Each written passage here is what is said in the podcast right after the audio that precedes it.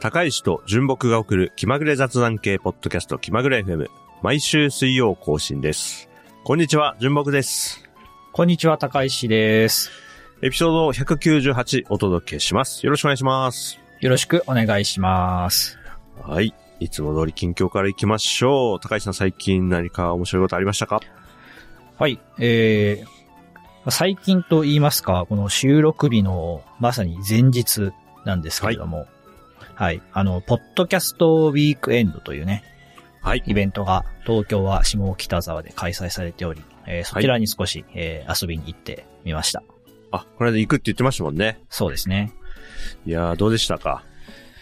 いや、なんかね、あのーまあ、まずその会場までの道から話す、軽く話すんですけど、はい。すごく、その再開発されていて、おー。その会会場までの間にね、なんかこうんう、ちょっとおしゃれそうなお店がいろいろあったりとか、へー。うん、子供がなんか遊べそうな、ちょっとした公園スペースみたいなのがあったりとかして、はいはいはい。なんかあの、すごい子育てしやすそうなエリアでしたね、まず。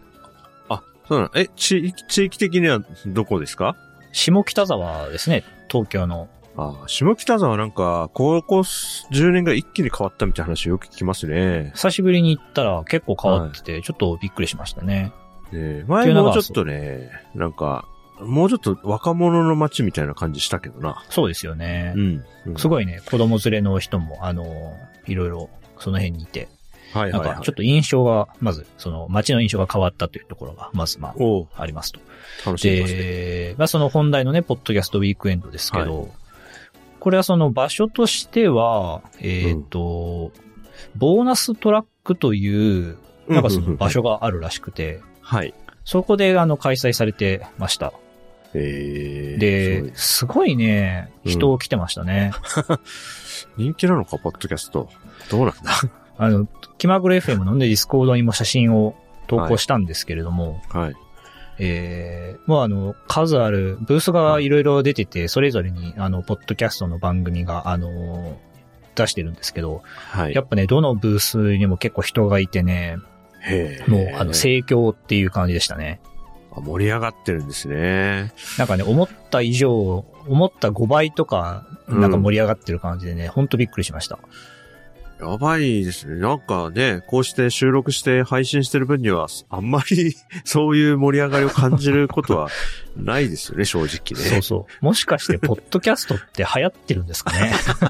元年？今年が元年か？元年来たか？まだ？なんかね、あその、うん僕はあの、今年ちょっとポッ、あの、今年ポッドキャストのイベント何回かあったじゃないですか。その、ポッドキャストウィークエンドも多分、冬以外になんかあった気がするし、あと、ポッドキャストザ・ギャザリングみたいなね、はいはい、割とご近所何種類かの番組がうんうん合同でイベントやったりしてたと思うんですけど、ちょっとうん僕どれも行けてなかったので、はあ、なるほど。こういうその、ポッドキャスターが集まるイベントみたいなのって初めて行ったんですけど、なるほど。なんかね、そう、想像以上に熱気を感じてね、あの、うん驚きましたね。それ普段から感じさせて、松本でも感じさせてほしいですけどね、その感じ。俺たち聞いてるぜ、みたいなのをもうちょっと届けてほしいっていう、ね、願いはありますけれども。いやー、すごかったですね。いや、いいですね。じゃあ結構いろんな、じゃあ高橋さんが聞いてる番組のブースとかもあったんじゃないですか？そうですね。あのーまあ、あの、僕が行ったブースで分かりやすいのだと、まさにその、ポッドキャストザ・ギャザリングの、はいはいはいはい。ね、メディアヌヌップメディアヌップとか、はい。そうそう、その、えーブースがあったんで、そこに行って、まあ見たりとか、いいですね。楽しいやつだな。まあ、いろんなブース、ちょっとこう、フラッと見て回ったりとか、あとはその、うん。ポッドキャストの番組じゃなくって、例えば、Amazon Music とかね、あ、はいはい、プラッあとトフォームね。、手話、はいあの、オーディオのマイクとか売ってる手話のブースとかあったりして、そこであの、ポッドキャスター向けのね、商品をこう展示してたりとかして。あそうはあはあ。すごいね。盛り上がってんだ、ポッドキャスト。はいあとちょっと思ったのはね、あの、農業系のポッドキャスト多くて、へえ。で、どのブースでも野菜売っててちょっと面白かったです。そっか。あの、農業、農家さんがやってるポッドキャスト結構人気のがいくつもあるっていうのは知ってたけど、そうそうそう。そりゃまあブース出したら、そりゃ本業の出すわな。そりゃそうだちょっ。とずるいなと思いましたよね。ブースに出すものが、だって、あるんだもん。じゃあ、わしらも出しましょうよ、ブースに。野菜育てるしかない。い。野菜で勝負したら勝てないでしょ。いやなんかね、農業とポッドキャストはなんか相性がいいよみたいな話を聞いたことあるんですけど、こういうイベントでもね、その相性がいいんだなっていうのはちょっとね、アドバンテージありますよね。農業系ポッドキャスターの人たちっていうのは。なるほど。じゃあ、ブース力が高い。わしらブース力低そうだよな在庫があるググッズが何もないですからね。別に並べて、あ、気まぐれ FM のあれじゃんっていうのな、ないもんね。そうですよね。うん。そっか。いや、いやーちょっと考えていきたいな、それ。ブだからでもース出すと結構ね、そのグッズもデザイン凝ってるような、あの、ポッドキャストの番組とかも結構あったりして、T シャツとかいろいろ売ってて、はなんかこう、力入れてるところはすごい力入れてるんだなっていう あ。軽い感じですけどね。だって、はいまあ面白かったです。いいですね。ちょっと、わしもどっかのタイミングで、まあちょっと近くないんで、東京がね、今はね。出店する側で、いいつか出てみたいですね。こういうコミュニティイベントみたいなのは。どうやったらこれ出れる、出れるんだろう分かってないけど。わからない 声がかかるんですか？分かる。申し込むのか。それすら、まあ調べたこともないからあれだけどそうですよね。謎です。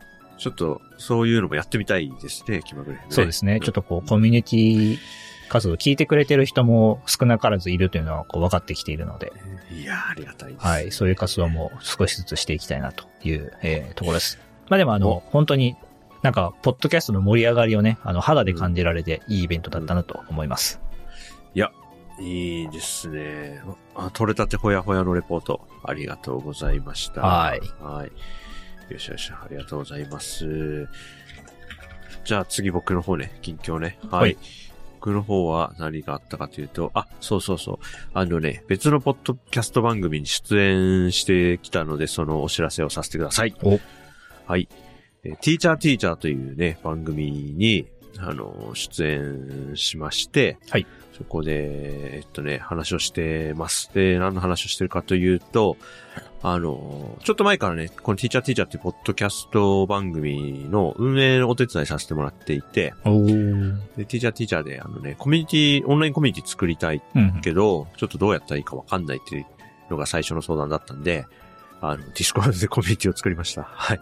まあ、割と、ね、気まぐれ FM での経験もありましたし、うん。まあちょっとソフトウェアわかる人間として、うん、あの、お手伝いできることありそうだったので、まあもともとファンだった、リスナーとして楽しく聞いてた番組の運営の人にね、ちょっと手伝わせてくれって言って、運営チームに潜り込むことに成功したんですよ、ね。表現が。はい。でもこれはあのね、いつか言ってたね、家庭科的ソフトウェアで、なんかソソフトウェアで困ってる人いて、もうちょっと気軽に相談できたらいいよね、みたいなことを言ってたじゃないですか、僕、ね。そうですね。うん、それが、まあちょっと、これ、まあ家庭科的とはまたちょっと違うけれども、でもソフトウェアが詳しい人いれば解決する問題があって、それを実際に一つ形にできたのはね、自分的にも手応えを感じてすごい良かったなと思っています。なるほど。はい。で、僕の出演会を、まあ、お知らせしてるんですけど、まあね、僕の出演会というよりはね、他のね、最新エピソードとか、すごいいい話してたりするんで、おもしかしてこのティーチャーティーチャーの番組の別のエピソードとかをお勧めしたいなと思ってますので、興味あったら聞いてみてください。子育てとか教育に関するね、あの、ポへーッドキャストで、はい、あの、元小学校で先生やってた、はるかさんって人と、えっ、と、ラジオ番組のプロデューサーやってるひとしさんっていう方、二人でやってるやつで、おあーの、ひとしさんはね、ポッドキャストウィークエンド行ってたみたいですよ。あ、うんそうなんですね。そうそうそうそう。なんかね、写真見た、その、このコミュニティの方で写真がアップされてたんで、えーはい、見ましたけれども、はい、ワイワイやってますんで、はい、こちらもよかったら見てみてください。概要欄にリンク貼っておきますので、興味ある人ぜひ見てみてください。いや、よろしくお願聞いいしてますみてくださいですね。はい、そうですね。聞いてみてください。よろしくお願いします。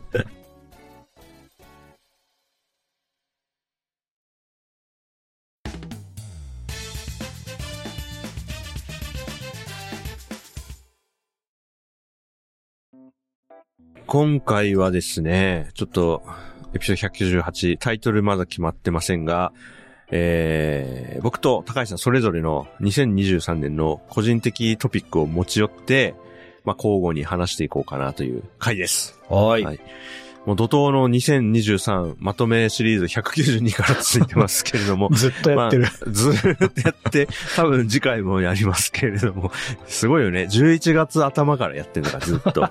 すまとめることどんだけあんねんって感じだけども、あ今回はね、それぞれの、うん、あの、人生の今年のトピックをもうちょっと話します。はいじゃあお互い、そうね、あの、読んだ漫画の時みたいに、お互い交互にやって3つずつぐらいやれたらいいかなと、そんな雰囲気です。そうですね。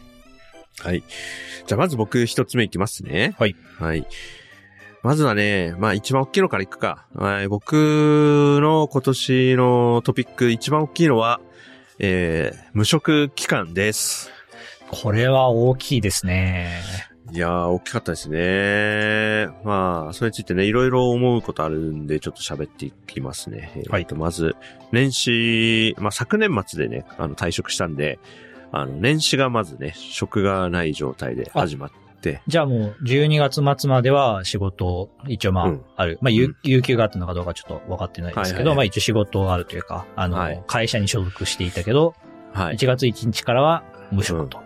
無職。もう帰るスラックがないみたいな、そういう状態ですよね。うん。まあ、し会社っぽく言うとね。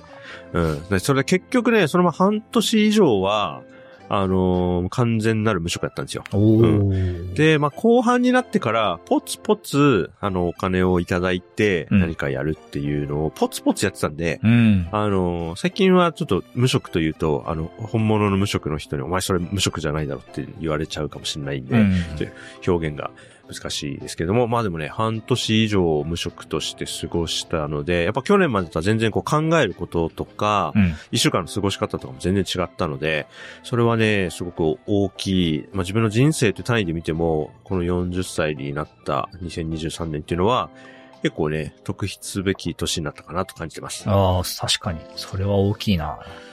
大きいですね。あとね、あのー買ってよかったものの回では、話さなかったっていうか、まあ、話すべきでもなかったと思うんだけど、あのね、無職期間をね、半年間買おうと思ったらね、数百万円かかるんだなと思って、まあまあまあまあ、確かに。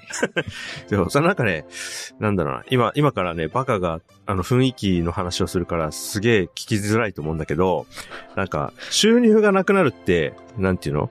プラスだった収入がゼロになるってことじゃないですか。まあそうですね。うん、だから、なんとなく無職で過ごすって、お金が増えていかなくなるみたいな、なんとなくの、感覚的な話ね、これね。うん。お金が増えていかなくなるんだなと思ってたんですよ。はいはい。で、実際半年過ごしてみたら、資産めちゃくちゃ減ってくから、なんか、おうなるほどって、収入がないって、お金がこう、プラマイゼロじゃなくて、マ イマイナスだなっていうのを、は肌感覚でね、理解しましたね。うん すごい、すごいですね。エンエンジニアのセリフとは思えない。いや、だから、なんだろうな、ちょっとギギャップがあったんですよ。段差これぐらいかなと思ったら、思ったより段差あって、降りた時に、おーってなったっていうかね、ヒュッとなったああま感じ。あ、かん考えてみれば、まあそりゃそうだけど、まあやっぱやってみ、見ないとちょっとそこまで、あの、うん想像しきれてなかったみたいな。そう。プラスがゼロになると思ったら、マイナスになったから、あのね。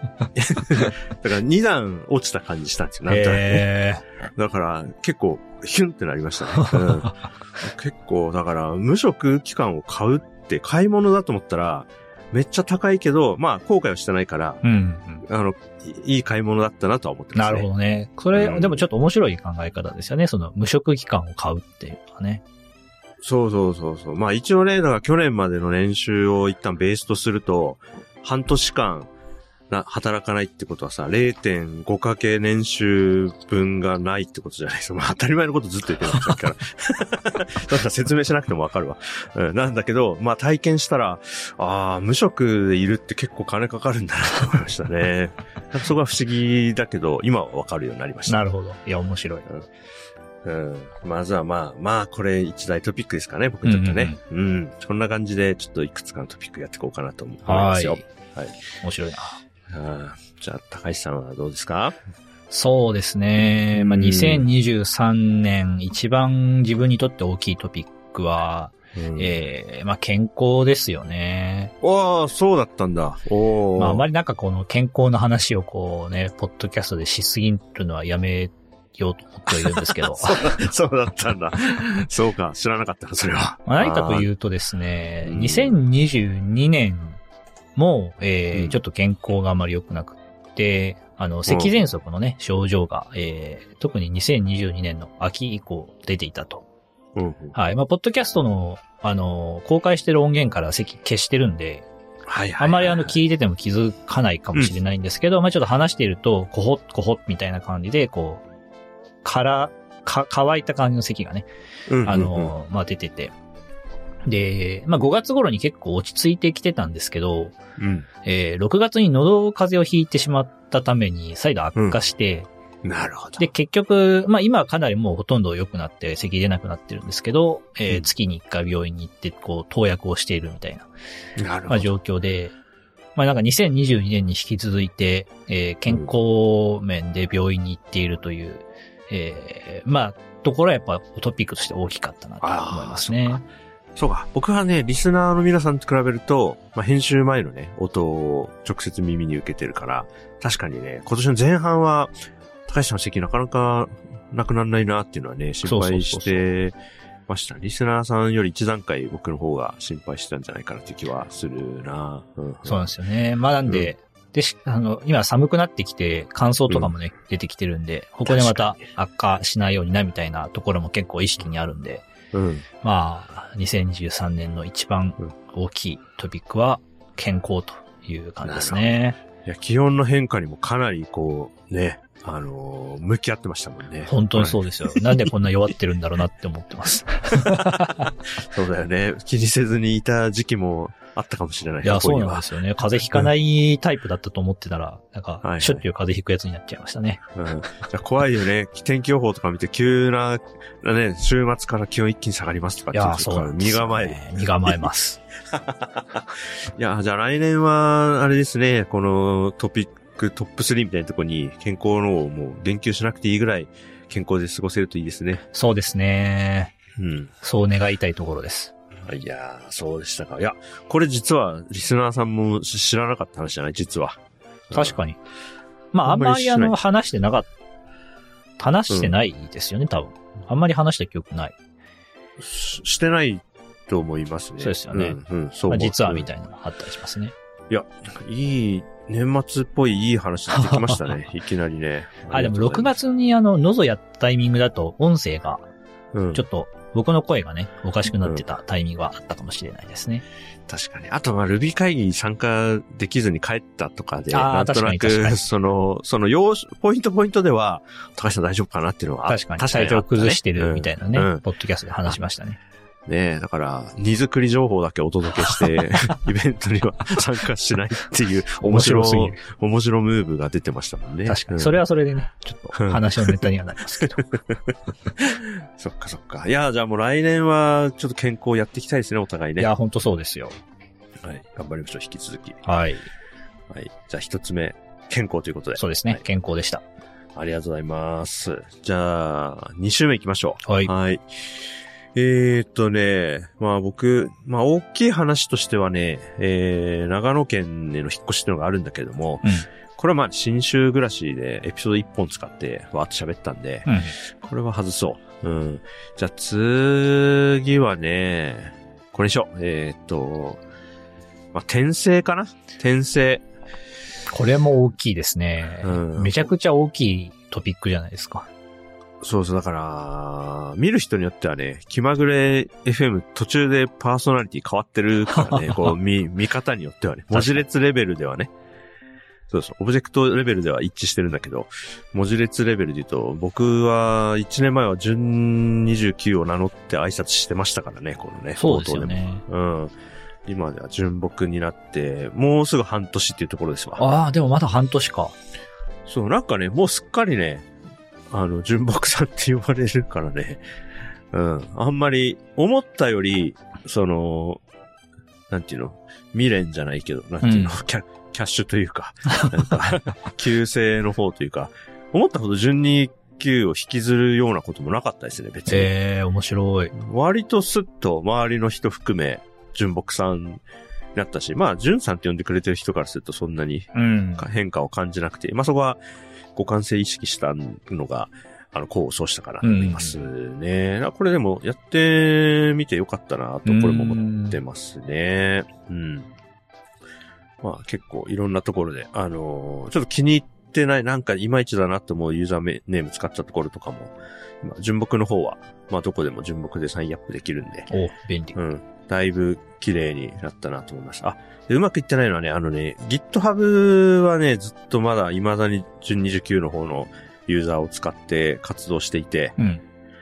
あの、GitHub ユーザーネーム変更機能はあるんですよ。うん。だから、あの、か管理画面行って、アカウント情報みたいなところの、今、純29ってなってるの、純木って書いたら、その瞬間から純木として生きていくことはできるんですけど、そうするとね、あの、GitHub ページ全部死ぬっていうね。あの、わかります？ああ、え、順 GitHub ページーズは、あれですか？リダイレクトされないんですか？されないみたいですね。ええなんか、129.github.io でホストされてるな、こまごましたのがいろいろあって、あ、これむずっと思って、あの、何もできてないし、そこは。はい。辛さが。そうなんですよね。まあちょっと微妙にそういうのありつつ、でもまあ、おまあ8割9割は今純木としても、はい、新しい人生がスタートしてるんで、うん。これもなんかやってみて面白かったなと思ってます。確かに。いや、面白かったですよね。うん。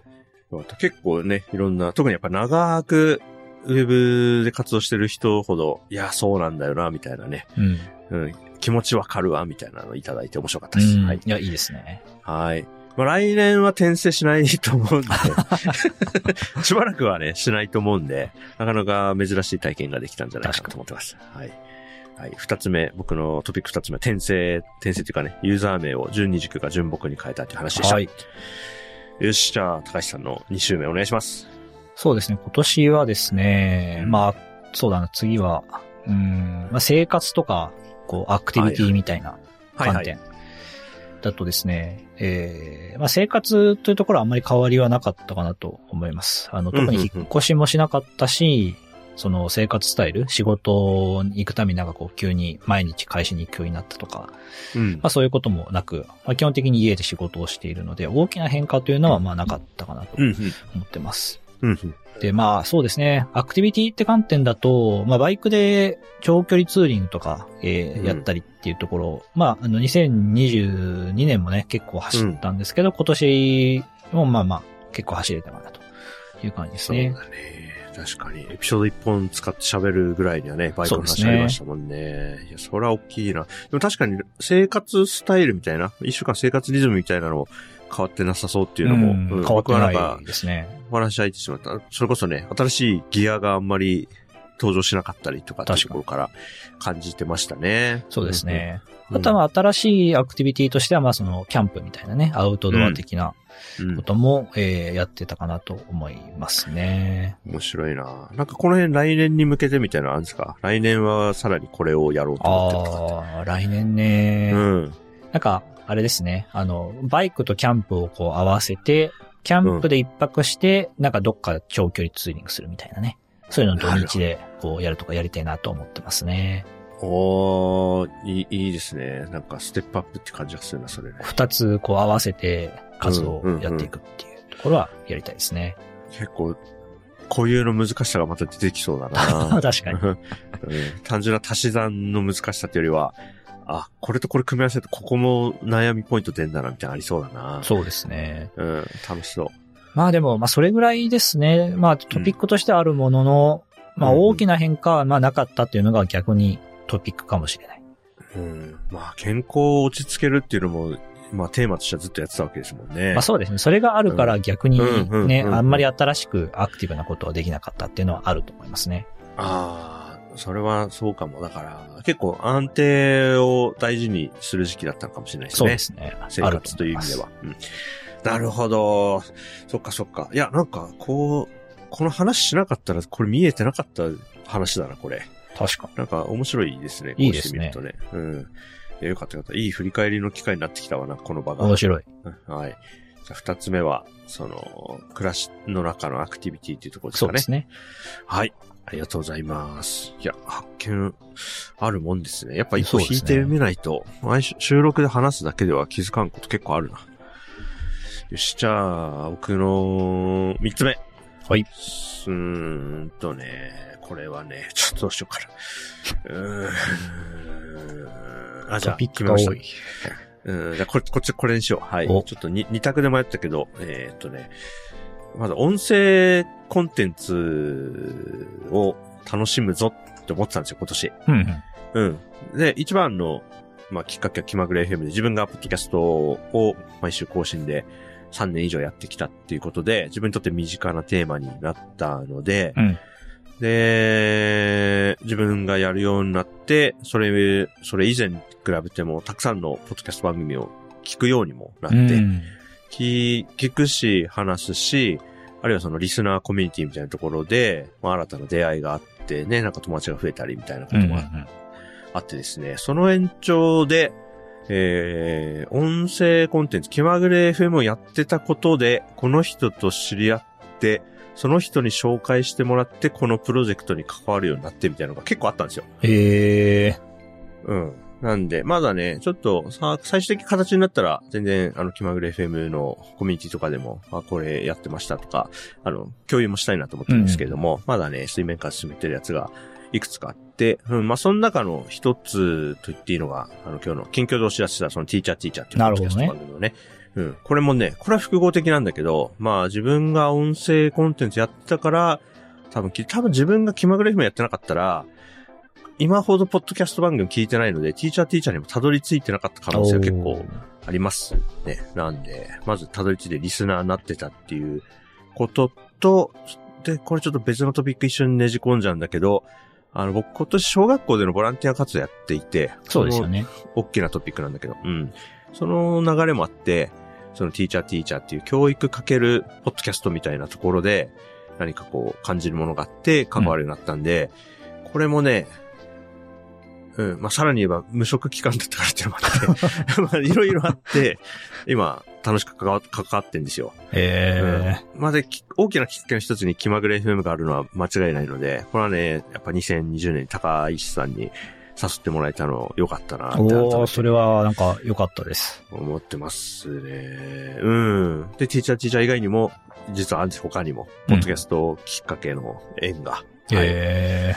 だから、来年もちょっとね、この辺、大きな、自分の人生の中でもちょっと大きな流れになるかもしれないんで、音声コンテンツ楽しむっていうのは、うん、引き続き、あのー力入れていきたいなと思ってますねい。や、いいですね。うんやっぱりね、僕も気まぐれ FM 始めて、なんか音声コンテンツってね、自分の中のウェイトを結構大きいのを占めてて、はいはいはい。で、結構今年ね、そのコミュニティ、このポッドキャストコミュニティとか盛り上がったけど、あの、うんさっき話した通り僕は咳で今年体調崩してたので、そうか、そうだよ。あまりね、そういうところに行けず、なるほど。なんか、あの、こうちょっと乗り遅れた感を感じてますけどね。ね確かに音声の世界で咳ってちょっと邪魔にも程がありますそうなんもんね。ですよ。ねで、まあ、しかもその、まだギリギリなんかこう、ちょっとコロナまあそうね。終わりかけだったもののみたいなのもあったりして、うんなんかね、乗り遅れた感がちょっとあったんですけど、僕も来年とかね、もっとやっていきたいなっていう気持ちはありますね。あ、それいいですね。じゃあ、ちょっとね、まあ、このエピソード以降、まあ、ちょっとまた別のエピソードとかで、気まぐれフィムの2024みたいな話の中で、うんなんかちょっとやってみたいこととかお互いに話してみると面白いかも。んそうですね。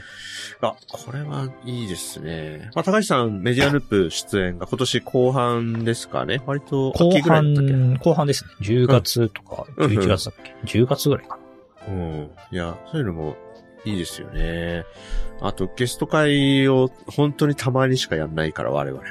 な。確かに。もうちょっとさ、なんだろうな。まあ、単純なゲスト会みたいなのももちろん楽しいし、いいし、まあ、他のポッドキャストとのなんかね、こう、こう、コラボ的なやつとかもいいのかもしれないですね。そうですね。相互にコラボするとかね、うん。ちょっと楽しそうですよね。うん。あの、あちらの番組にもエピソードアップさ、同時に公開されてますんで、よかったらそちらもとか、そういう。ああ、やってみたい。コラボ、コラボ的なやつコラボとかも。的なね。いいのかも。うん。音声、ね、音声は結構、なんだろうな、お互い、ポッドキャスト聞いてると、全然初めまして感がなく話が進められてう、ん。なんか面白いなって思ってますよ。わかります。変な感じですよね。そう。初めましてって言いながら、全然あんまり、初めましてと思ってないってやつ。うん。あれ不思議ですよね。ねえ、なんで、音声コンテンツきっかけで、僕の、うん、なんか新しい活動のメインみたいなのがうん。出てきたっていうのはね、結構トピックでしたね。はい。面白い。はい、僕の三つ目。はい、高橋さん、三つ目、どうでしょそうですね。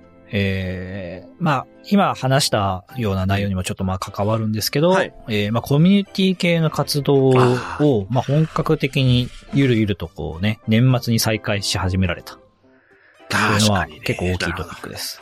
なるほど。まああねの、去年まではもうコロナ禍でそもそもイベント、勉強会とかイベントとかカンファレンスっていうのはほとんどなくって、うん。2022年は、まあ恐る恐るちょっとこう再開し始めてたと思うんですよね。そうですね、オンラインで、なんか一時期やってたやつもオフラインにちょっと戻りつつ戻りつつも、じですよね。それでもうんまあまだちょっと、あの、本格的に再開したっていう感じではない確かにですけど、まあ2023年は結構まあコロナ禍以前の雰囲気まで戻ってきたなという、えー印象があって。